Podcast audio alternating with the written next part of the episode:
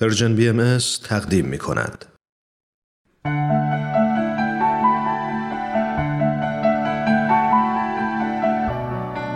آیه های ملکوت.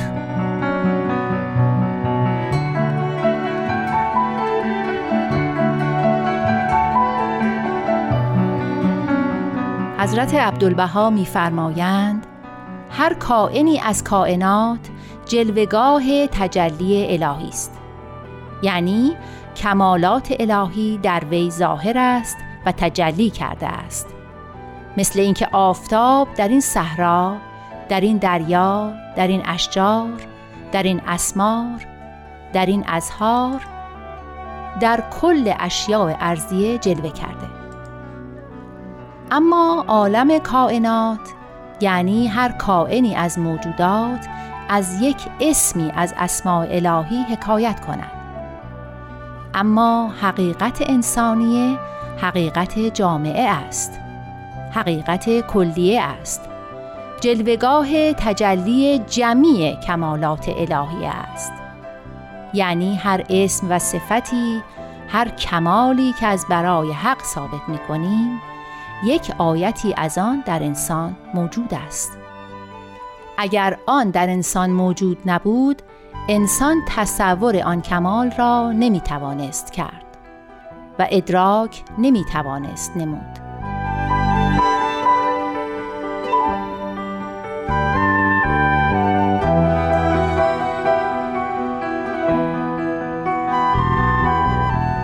و نیز میفرمایند هرچند جمیع کائنات نشو و نما می نماید، ولی در تحت مؤثرات خارجه اند. مثلا آفتاب حرارت می بخشد، باران می پروراند، نسیم حیات می بخشد تا انسان نشو و نما نماید. پس معلوم شد که هیکل انسانی در تحت مؤثرات خارجی است، بدون آن مؤثرات نشو و نما ننماید. آن مؤثرات خارجه نیز در تحت مؤثرات دیگری است. مثلا نشو و نمای وجود انسانی منوط به وجود آب است و آب منوط به وجود باران و باران منوط به وجود ابر و ابر منوط به وجود آفتاب، تا بر و بحر تبخر نماید و از تبخر ابر حاصل شود. اینها هر یک هم مؤثرند و هم متأثر، پس لابد منتهی به مؤثری می شود که از کائن دیگری متأثر نیست و تسلسل منقطع می گردد، ولی حقیقت آن کائن مجهول، ولکن آثارش واضح و مشهود.